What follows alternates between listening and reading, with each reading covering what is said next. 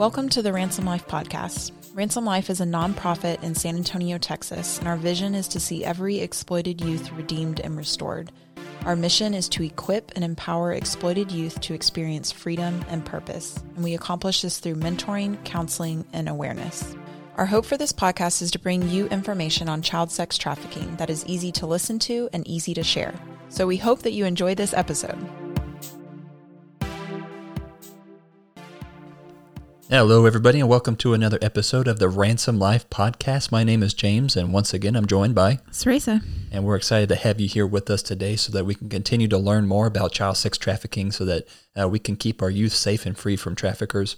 And we've talked uh, at the very first episode about who, what, where, when, and why of trafficking. We've been uh, talking about how traffickers uh, lure children into trafficking through relationships, through sextortion, uh, even through familial trafficking. Today, we're going to talk about something a little bit different. We're going to talk about gang trafficking. Uh, so, Sarasa, can you start us off and tell us a little bit about gang trafficking? Yes. So, the big difference with gang trafficking is that it is an organized group. It's a multi person criminal enterprise that's going on. Um, and the entire gang is benefiting from the trafficking of an individual. So it's the gang members that are recruiting, that are grooming, that are controlling that individual. Um, and it's so it's an entire group that's benefiting instead of just an individual um, person that's benefiting from the trafficking, like in a romantic situation or in a family type situation. And when it comes to making money uh, within the context of a gang, uh, a lot of times people think about uh, the gang members being involved in drugs and selling drugs. Uh, is this something new that uh, traffickers are, uh, that gang members are starting to traffic people and children? It seems to be coming a lot more prevalent. So, um, in the past, gangs have always been involved in some type of criminal enterprise. They were big into the trafficking of arms and big into the trafficking of drugs. Um, and they've realized that the trafficking of people, of humans, um, can make a lot more money quickly, um, and there's lower risk involved. And so, um, I I think that that's why there's such a rise going on in sex trafficking, um, human trafficking within the gangs because they're realizing that they can make a lot more money.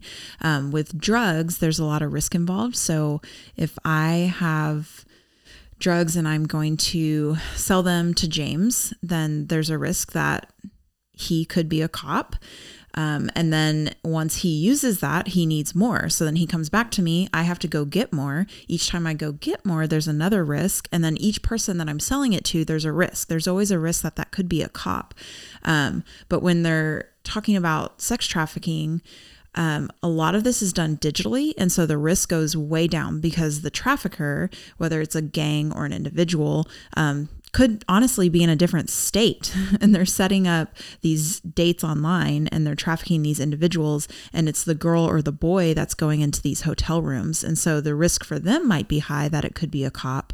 Um, but the actual person doing the trafficking the risk is really low.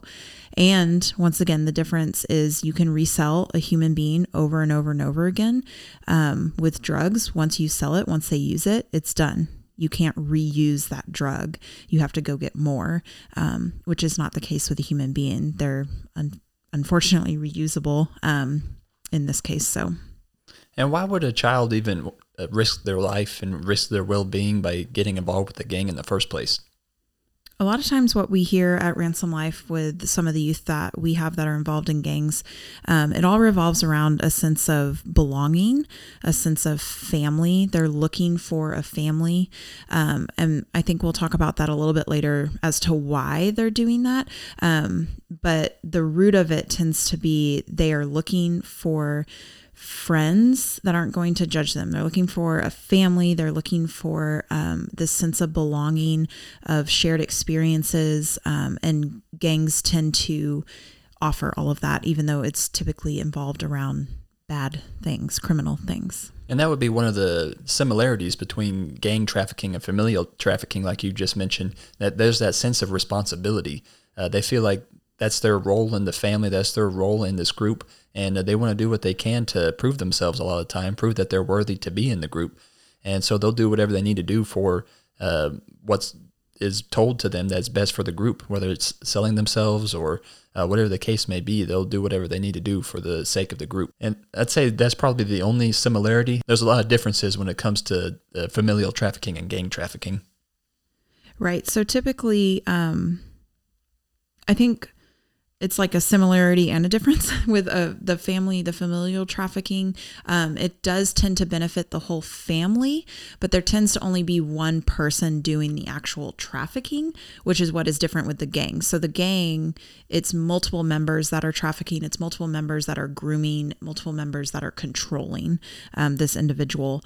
Um, and another big difference with the gang trafficking versus the family is the trafficking or when it's going on in a gang, um, it's happening usually to multiple people and they're all involved in this criminal uh, enterprise. And so there's no judgment at all. They're all involved in it. They're all going through it. They're all doing it.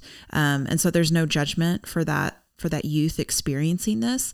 Typically within a family, um, at least from stories we've heard and stuff, siblings will make comments.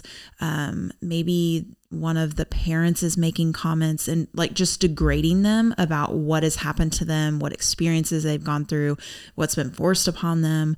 Um, there tends to be a lot of judgment when it's involved with the family. And so that's another big difference. And that a lot of times is why, unfortunately, the youth will run back to their trafficker. Um, they'll run back to that gang because there's no judgment there. They feel safe.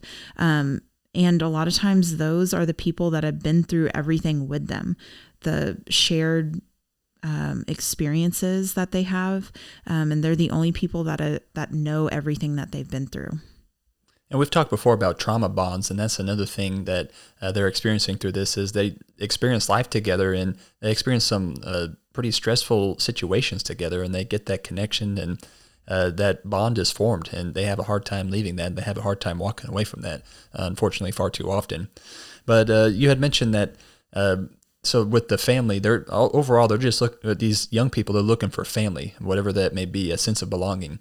And if they don't have a healthy family life at home, they'll go look for it in other places. And in some cases, uh, that other places within the context of a gang. And this is why we do what we do at Ransom Life with mentoring. Yeah, so I've uh, I heard a story from a survivor that was talking about the one of the things that she held on to when she was being trafficked. One of the things that she looked forward to um, was at the end of the night, she would come back and they would all sit down and have dinner together. Um, and so it's it's this piece of their life that they're missing that they don't have um, at home. And it's something so simple like that like having dinner with um, the other youth that are that are working for this trafficker and with the trafficker. And they they sit down and they have dinner together. Um, and so at ransom life like james had mentioned that is exactly what we're trying to offer in our mentoring program. Um, we're trying to offer this sense of community, this sense of family um, in a healthy way. so the gangs are offering it in an unhealthy way, um, but we are trying to show them that this exists in a healthy way, and uh, we can become a family for them. Um, and we've we've heard from a lot of the youth that we serve that we have become a family for them, um, and so it's those mentoring relationships are just extremely important. And if you are out there, if this is a uh, close to your heart and you want to do something about it, uh, I would recommend becoming a mentor somewhere. If you're in the San Antonio area and uh, you want to mentor this specific group of people, uh, these young people, feel free to reach out to us. We're always looking for volunteer mentors that we can pair uh, with these young people and uh, to do life with them. And if you're not in the San Antonio area, there's other organizations all around that are doing work with young people. so I would highly encourage you, if this is on your heart, to go look at what the next step is into uh, becoming a mentor in whatever organization it is. And uh, that's all we have for you today with gang trafficking. We have one more episode coming up on the How series on the how children fall into child sex trafficking. We're going to talk about sugaring. And whenever I talk about sugaring, uh, whenever I mention it, people might have their own thought in their head as to what sugaring is, but we're going to talk about it and how that's related to child sex trafficking. And uh, we have we're going to have a story for you that you're not going to want to miss. This will be information that will be helpful to share with uh, your children and even your college age children because this is something big that's happening at college. Of course, when they're in college, a lot of times they're of legal age, so it's not child sex trafficking at that time. Uh, but it's important to learn what sugaring is and uh, how it's related to trafficking. So we look forward to having you join us again next time. Thank you.